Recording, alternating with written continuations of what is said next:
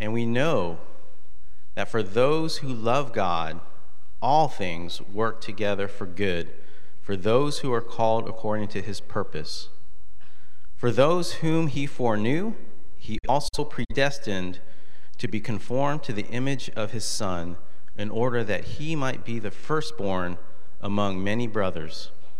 And those whom he predestined, he also called, and those whom he called, he also justified, and those whom he justified, he also glorified. Hey, churches, uh, we have, this is our second and final message in Romans 8 28 to 30. We began it last week. These, uh, these verses give to us the third great advantage, the faith advantage that we have as we are, live life in the Spirit, having been declared righteous by God through Jesus Christ in our justification. Uh, in the first portion of chapter 8, it was acceptance, and then suffering is that second advantage that we have. And now we have this word assurance. And verse 28 that we looked at last week assures us that God works in the good and the bad of our life to accomplish his ultimate purposes, which are good. What is that good? You know, in our world today, it tends to be interpreted materialistically, myopically. The God that the good that God is working is about me and my comfort and my security, my prosperity, my wealth, my health, or my significance. And that good is all about us in this physical world. But that is not what God is up to. Verse 28 tells us that God is working in everything to bring about the good of glorifying his son Jesus Christ in us and through us. In verse 28, it gives us an everyday assurance. It brings the truth of the gospel and it interconnects it with the normal rhythms of our lives. Verse 28 gives us an everyday assurance. Verses 29 to 30 give us an eternal assurance. Specifically, that the good that God is working in us will inevitably and eternally remake us into the image of Jesus Christ. It is this grand cosmic plan that He is carrying out right now in the lives of His sons and His daughters. And these verses, verses 29 and 30, they talk about this. And they use words that, well, quite honestly, provoke, can, can provoke some strong reactions within the continuum of Christianity. Uh, these verses have often been described as the golden chain of God's redemptive plan. And, and that chain has five links in it. And they center, those five links center on the five main verbs that are in verses 29 and 30. And some of those verbs seem to dial people up. And there's objections to this. And, and in a few moments, we're going to look at a couple of those major objections that people have to the meanings of these words, but we got to start with what does what do these verses mean and what are they highlighting and and what they are getting at is the sovereign grace of God that we experience within this redemptive plan. These words that are so important, and we need to understand what they mean if we're to, to kind of get our arms around the, the, the the, the uh, form of this redemptive plan that God has put in action for us. The five words that are here, we're going to take them one by one. The first of which you see in verse 29 is foreknew or foreknowledge. It comes from the Greek word prognosko. It occurs seven times in the New Testament. And two of those times it has one meaning, and five of the times it has another meaning. The, the two times, uh, the, the idea is kind of like uh, foresight. Foreknowledge is like foresight, to see something ahead of time and understand what is going to happen. So in, in Acts chapter 2, verse 31, uh, David uh, foresaw the death, the burial, the resurrection of Jesus Christ, and he knew that one of his lineage, one of his family line would be the Messiah because he foresaw that. And so there are those within the Christian community that take that definition of foreknowledge, of prognosko, and they apply it to verse 29. Frankly, I was raised this way. This is how foreknowledge was explained to me growing up and even in the seminary that I went to. And the narrative goes like this that, that God He, before time began, before the war was, he looked down the corridors of time and he knew that on March the 1st, Joe was going to be at Covenant Church and he would hear the gospel preached and he would see it in the Lord's Supper. And when he was invited to trust in Christ, Joe was going to believe and commit his life to Jesus Christ. And so God, seeing that down the corridors of time, made a decision at that point to predestine Joe to be a part of his family. And so God's predestinating work is based upon his foresight of what he knows we would do when we heard the gospel. The problem with this view, right, is that first of all, foreknowledge is in this, in this verse has nothing to do with events, it's about people right? And if you think about it, if God, based off what we've learned in the book of Romans and the way that we are born into this world, if God were to simply look down the corridors of time and make his decision based upon what we would do, what would God see? He would see a bunch of people shaking their fist at God. He would see a bunch of people rejecting God, sinning against God, serving self, wanting nothing at all to do with God rejecting the gospel itself. That's what he would see. And as a result, no one, not one person, would ever darken heaven's gates if this was the understanding of foreknowledge.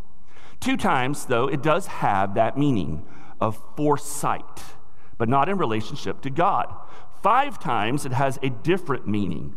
It means to choose beforehand, to select ahead of time. That word foreknowledge, for, before time, knowledge, it, it, corresponds to a Hebrew word that really helps us understand what's going on here. It, it's a word that is uh, spelled Y A D A. Y A D A. And of course, how do we pronounce that? All of you Seinfeld fans, right? What is it? Yeah, yada, yada, yada, right? But that's not how this, was word, this is pronounced. It's yada, right? And, and yada is this idea of knowing and it has a special meaning in the Old Testament, especially when it's used in conjunction with people or with God interacting with people. So, for example, in the Old Testament, a man and a woman would become husband and wife, and the Bible would say, and the husband knew his wife. Well, it's obviously good to know the woman that you're marrying, right?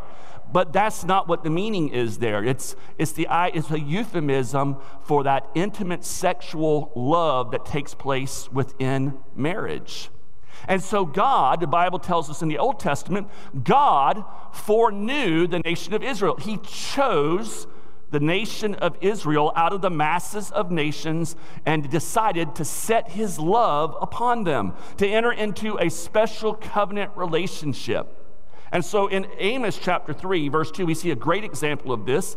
And I'm going to give you three different translations of this one verse so you can really get your head around the full meaning of this idea of foreknowledge. We see, um, you only, he's talking to Israel, God is saying, you only have I known of all the families of the earth. Now, obviously, God knew intellectually, rationally, all the other nations of the earth. What he's saying here is, you are the one that I have entered into a, an intimate relationship with. You are the one that I have selected out of all the nations of the world to put my love upon. And you see this in the other translations this concept of intimate love and choosing you out of all the families of the earth. And of course, we know that the rest of that verse, he says, and this is why I'm going to punish you, Israel, because I have entered into this special love relationship with you. I chose you. You were the least of all the nations. I chose you to be my bride. And what have you done? You've committed spiritual adultery. And so now I have to respond to that adultery. He couldn't ignore it. We, have got to have that understanding of foreknowledge, of yeda and prognosko, when we come to verses 28 and 29. The word means that God chose a select group of people ahead of time to set his love upon them, and through them, he will accomplish his good purposes. That first link in the chain is important. If you don't understand foreknowledge, you're going to have problems with understanding predestination and calling and justification. The second link right? Those who God foreknew, he predestined. Predestination. Well, you're talking about a word that creates heartburn in the lives of many Christians. It's this word right here. Okay? It's, it's the Christian version of a dirty word. Okay? It's not a four letter word. How many letters is that? It looks like about nine or 10, but it's a 10 letter dirty word, right? Predestination. People get heartburn over this. Look at it. Look again, break it down. What's the word pre mean? Hey, some of y'all are asleep. What's the word pre mean? Right, before, right? Before. Again, ahead of time, God decides destiny, destination, okay? Ahead of time, God has made a choice. He's choosing ahead of time a, a new destination for those people who He's decided to set His love upon. God chose ahead of time to give us a new destiny, to be conformed to the image of Jesus Christ. Peter picks up on this in 1 Peter chapter 1 verse 2 which also has our word of foreknowledge or prognosko. He says God the Father knew you, prognosko knew you and chose you long ago and his spirit has made you holy. As a result, you have obeyed him and have been cleansed by the blood of Jesus Christ. May God give you more and more grace and peace. Now, we're going to deal with the angst of predestination in just a moment when we get to objections. There's a couple of main categories that that angst is expressed. But you know, I find in the lives of many believers, the heartburn is well intentioned because as we consider predestination and foreknowledge, the, the natural question is why, does, why did God not choose people whom I love and that are special to me to set his love upon them?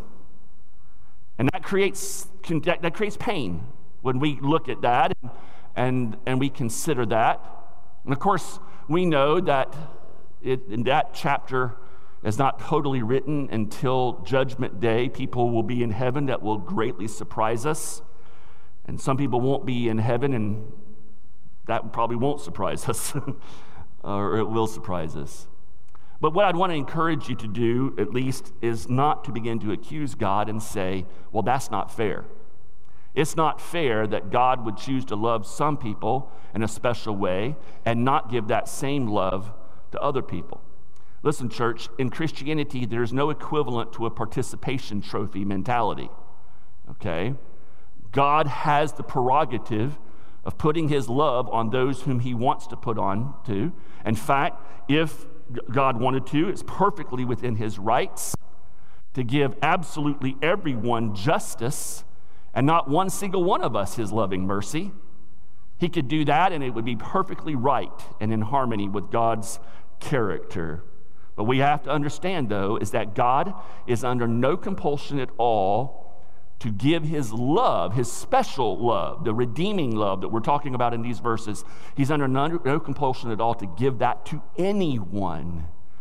He gives to those whom he chooses according to his purposes. So the first chain is foreknowledge.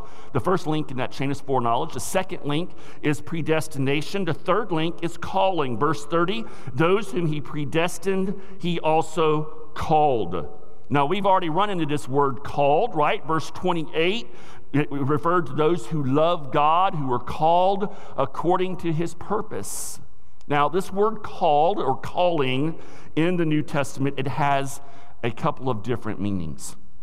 One of those meanings, and you especially see this in the Gospels, are what we refer to as the external call, the general invitation that is made to humanity at large to trust in Jesus Christ. You heard it a few moments ago during the communion when, when Jonathan was speaking to us before serving the bread and, and the juice, that, that call and that invitation to invite Christ into your life. You see Jesus doing this in his ministry. Come to me, all you who labor and are heavy laden, and I will give you rest. I make this general external call every sermon here on Sunday morning where we invite those of you who don't know Christ. And we encourage you let today be your day of salvation. Turn from sin and embrace Jesus Christ. But here's the thing, and you experienced this. Most of you, you sat under numerous messages and teachings of the gospel, and you didn't believe it right? You heard it, you heard it, you heard it, and yet it did not make a change in your life. And then one day, something happened, okay? You know, you remember the old cartoons where the cartoon character all of a sudden, you know, a light bulb goes off above their head, right? One day in your life, something clicked. Ding, the light went off. What happened? That's the calling that is being referred to here in verse 30. A, good example of what's happened and what this word means and what happened to you who are Christians and who are believers, we see in John chapter 11. In the physical realm, we have an example that helps us understand what is occurring in the spiritual realm. In John 11, Jesus comes to the tomb of his dear friend Lazarus. He'd been sent for, he stopped at one too many rest stops, apparently, whatever, didn't make it in time, right? Lazarus dies. In fact, he's been in the tomb for a few days. He stinks, his sisters say. He's wrapped in grave clothes. Jesus comes to the tomb, right? And he's weeping. Shortest book in the verse in the Bible, John 11, 30, but Jesus wept, right? And so he's weeping over his friend Lazarus, and then in a loud voice, he says, Lazarus, come forth. Lazarus, Come to life. Get out here, Lazarus. Or something along those lines, he said, right? And what's the next thing you see? You see Lazarus shuffling out of that tomb, wrapped in these burial clothes. The dead man, the man who had been dead, has now been brought to life, and he's responding to the voice of the Lord Jesus Christ. What happened there physically and that verbal call to Lazarus is a beautiful picture of what happens to all of us in the spiritual realm. We start out dead in our trespasses and sins. Again, every one of us shaking our fists at God, at least in a metaphorical sense of the word, rejecting God, living for self, living for our own purposes and ends.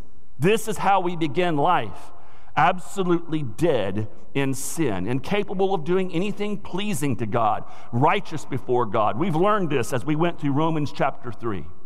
But at the appointed time, you know, God chose and He foreknew and He predestined. And foreknowledge and predestination, it comes into our time and space at an appointed time through the calling, the effectual internal calling of our Lord Jesus Christ. And at that point in time in your life that God had appointed, the Holy Spirit said, Come alive, come forth. And He gave us new hearts that now we're alive and we loved Christ and we wanted to turn from our sins and follow Jesus Christ. This is the calling that is here. It is a calling that cannot be resisted. As Romans 11 29 says, the gifts and the calling of God are irrevocable. And every one that God has given to Jesus Christ when He calls them will come to Him. So there's a link that is foreknowledge, there's a link that is um, uh, predestination, there's the link of, of um, calling, and now there's the link of justification. Those whom he called, he also justified.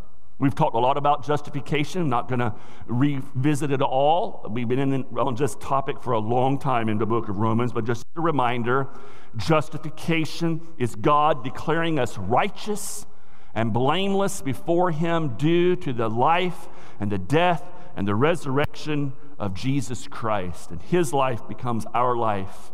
God declares that we're no longer guilty of our sins. We're no longer his enemies. We're treated as righteous sons and daughters of God as if we had actually never sinned at all. And why does God declare us righteous and his sons and daughters no longer guilty? Is it because we're better looking than everybody else? Well, that's one factor. Um, no, it's not, right? Or is it because we're better? No, of course not. It's because before the foundations of the world, God decided ahead of time to set his love upon us for some mysterious reason that we cannot decipher or understand. The final link in this golden chain is glorification.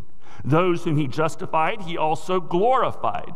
One day, all of sin in our lives, in this world, we touched on this a couple of weeks ago, it's going to be eradicated. The world's going to be restored and recreated. All things will be made new, including us, new bodies that can no longer sin. Sin is off the table for us to actually be able to fulfill. And the thing I love about this verse, the thing to notice about it, is that our glorification has not occurred yet, right? We're between justification and glorification. And what we know here in Romans 5 to 8, that word sanctification, where we're being conformed to the image of Christ. But that sanctification, when it's completed, one day we're going to be glorified in the future. And yet, the tense of the verb is past tense in this verse. Why is it past tense? Why isn't it future tense? Why isn't it, you know, all who have been justified, one day in the future you will be glorified? Because this is the plan of God. And it's invincible and it's unbreakable. It is a done deal. Take it to the bank. This is our destiny to be glorified, to be made like Jesus Christ. These words are five links in this invincible, unbreakable golden chain that redeems us. Yet, many uh, non Christians, many well meaning Christians, they come to these words and they, they, emotions are stirred and objections are created and when you look at these objections, they really fall into a couple of categories, right? One of the categories, no matter how it's phrased and expressed, the, the, the, objections have to do with, you know, God is predestinating and He's in charge and sovereign. Then how do we reconcile evil in the world? How do we reconcile the evil that we do as human beings? Are we responsible for this if it's actually part of the plan of God? And, and how do we come to grips with this? Okay, that's a, that's a common objection, suffering evil in the world in light of these truths. Another category has to do with free will. If God predestinates us, how does He do this without violating our free will? Can He predestine in the way that I've described without doing violence to our will? These are the objections. Let's, let's start with the suffering evil one. We touched on this a couple of weeks ago, a few weeks back.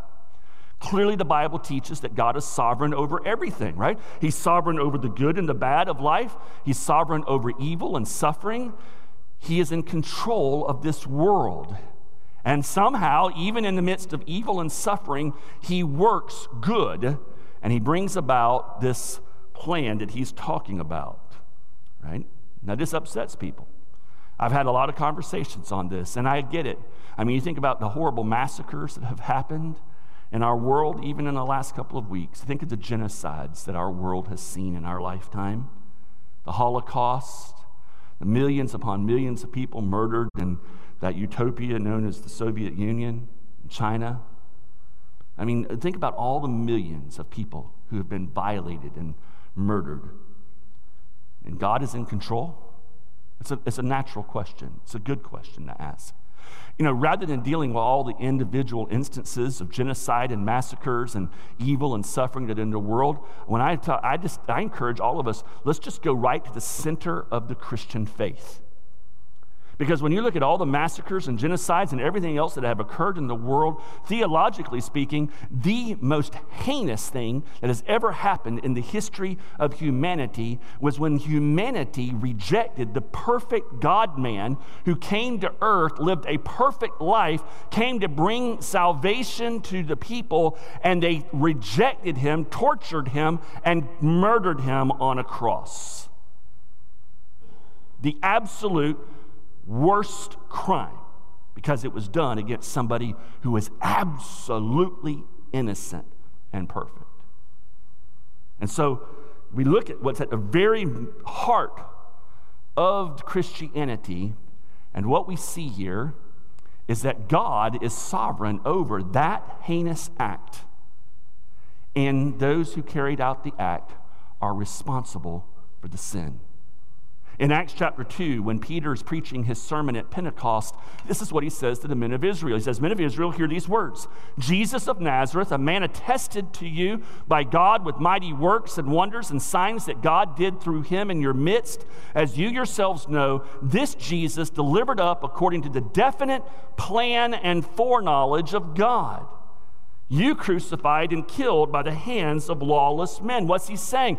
God chose, he ahead of time set Jesus apart. He selected him ahead of time for a destiny. What was that destiny? To die on the cross. The crucifixion and the death of Christ was not an accident, accident or the, the, you know, the convergence of a series of unfortunate events. It was the definite plan, it was the predestined plan of God. Right? And yet, what you see here, the people who screamed, Crucify him, are held responsible for that heinous sin.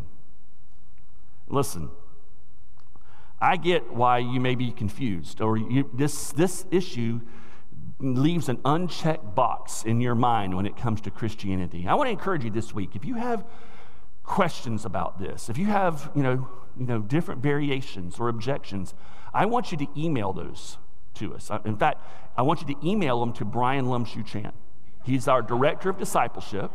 Brian's over here. Good. Y'all, he was up here earlier. He's preaching next week from verses 31 to 39, and he's going to answer every one of your objections. Okay? You're welcome. Uh,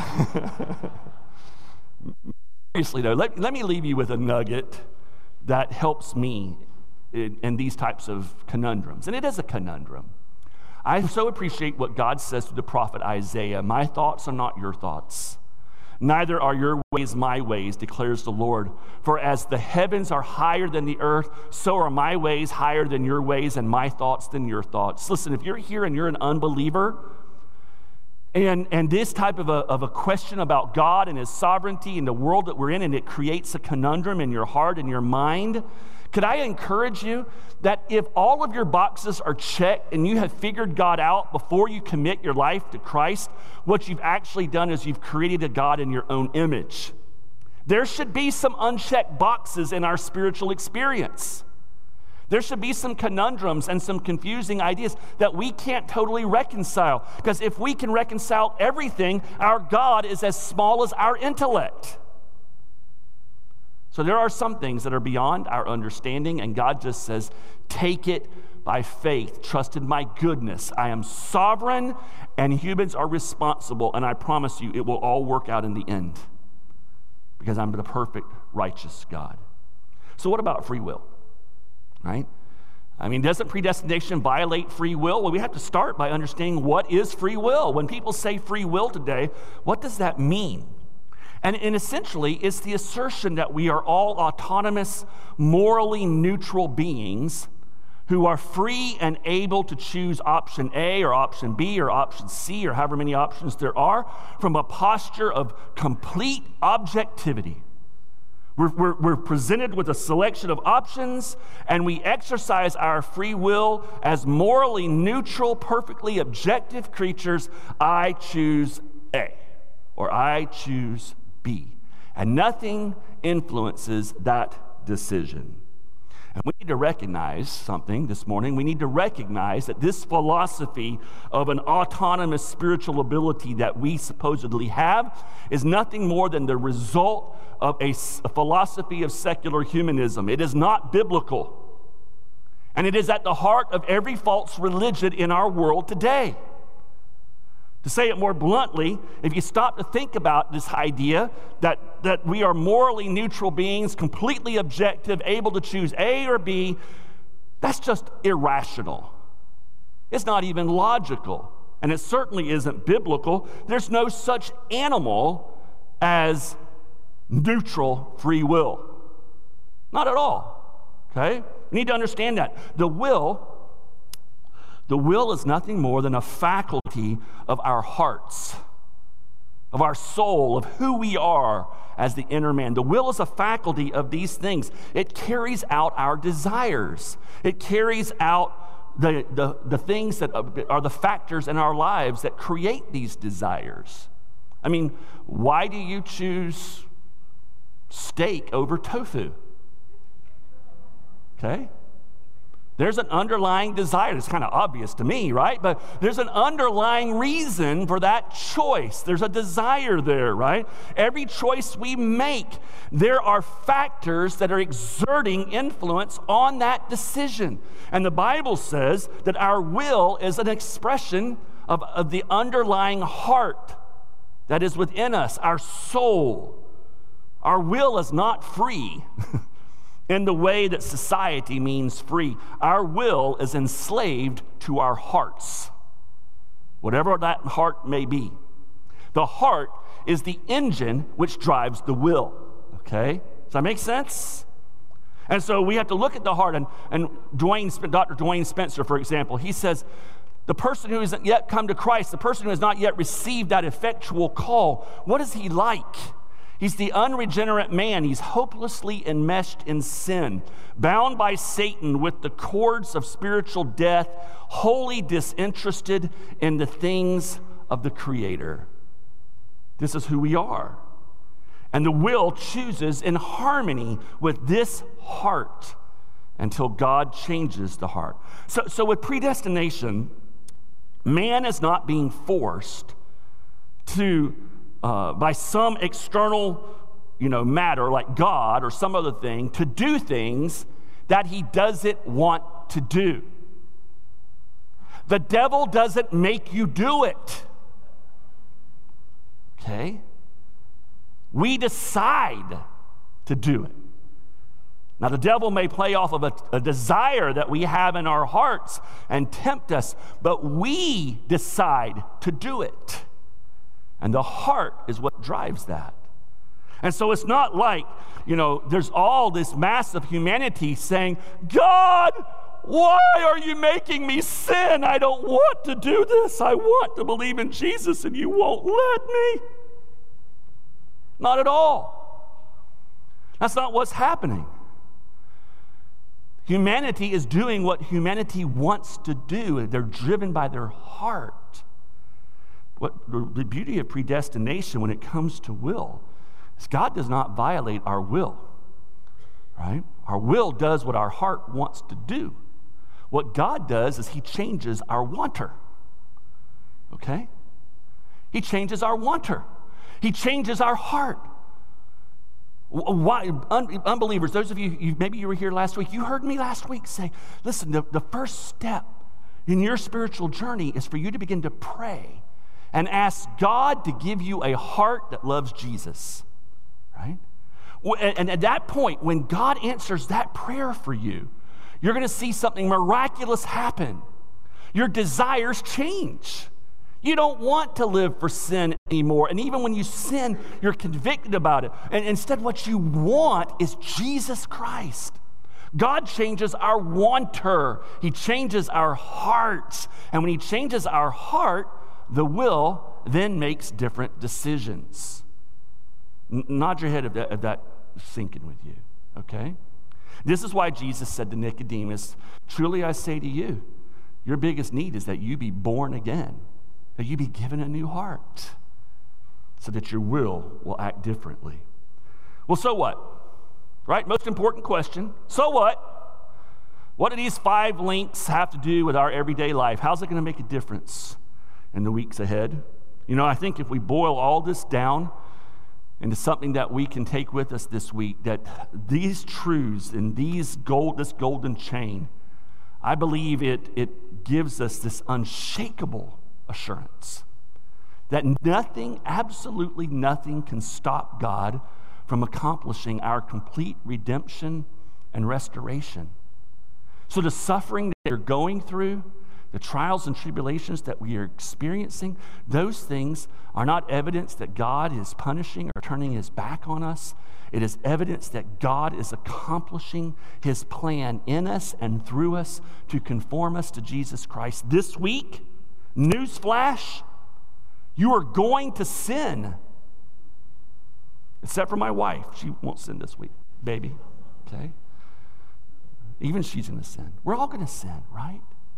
And the beauty of this is that even though we're going to sin this week, God is not going to forsake us. He's not going to turn his back on us because he set his love upon us before the foundations of the world. When he did this, do you not think that he knew you were going to continue to sin? That you were going to continue to struggle? Of course he did. And, and this is why he encourages and exhorts us. When you sin this week, uh, relax. I'm not saying take the sin lightly. We should never take it lightly. But relax. God still loves you. You're still his son. You're still his daughter. He still delights in you. He's still working for your good. And he's going to bring good even out of the sin that we commit this week that violates his law and his will. See in these verses that there's something bigger at play here. We are not the focal point of these verses. We are not the focal point of this golden chain. God is. It is God who chooses to set love. It is God who predestines. It is God who calls. It is God who justifies. And it is God who glorifies. And the beauty of this, these verses is this everybody who God sets his love on before the foundations of the world ever began, every single person that he selected to love in this special way, every single one of those people, he has predestinated to be conformed to the image of Jesus Christ. And every one of those people, however large a number that it will be, and it will be as numerous as the stars in the heavens, the Bible tells us, he calls every single one of them effectively, and he brings them to life, and he justifies every one of them. And his promise is that every one of those people who he foreknew, and he predestined, and he called, and he justified, every last single one of them will be glorified and receive this divine inheritance, and he will not lose a one. All that the Father gives me, Jesus says, will come to me. And whoever comes to me, I will never, ever, read the last two words with me, cast out. Amen. Lord Jesus, thank you for the promise that we have, this assurance that your love for us is so deep, it even overcomes our ongoing struggles with sin. Your decision to love us and to bring us into your family is so strong and irrevocable that even when we respond wrong to trials and tribulations, to our suffering, you are a patient, loving Father. You don't kick us out of your family, you don't turn your back on us. You love us through the tribulation, and you bring us out the other side. God, if we ever need evidence for how truly loving and awesome, and gracious you are, this right there proves it. Thank you for doing this work in our life. And for the one here this morning who does yet not yet know Jesus and is not following him, I would ask that you give them, even today, that heart that yearns for Christ. In your name we pray these things, Jesus. Amen.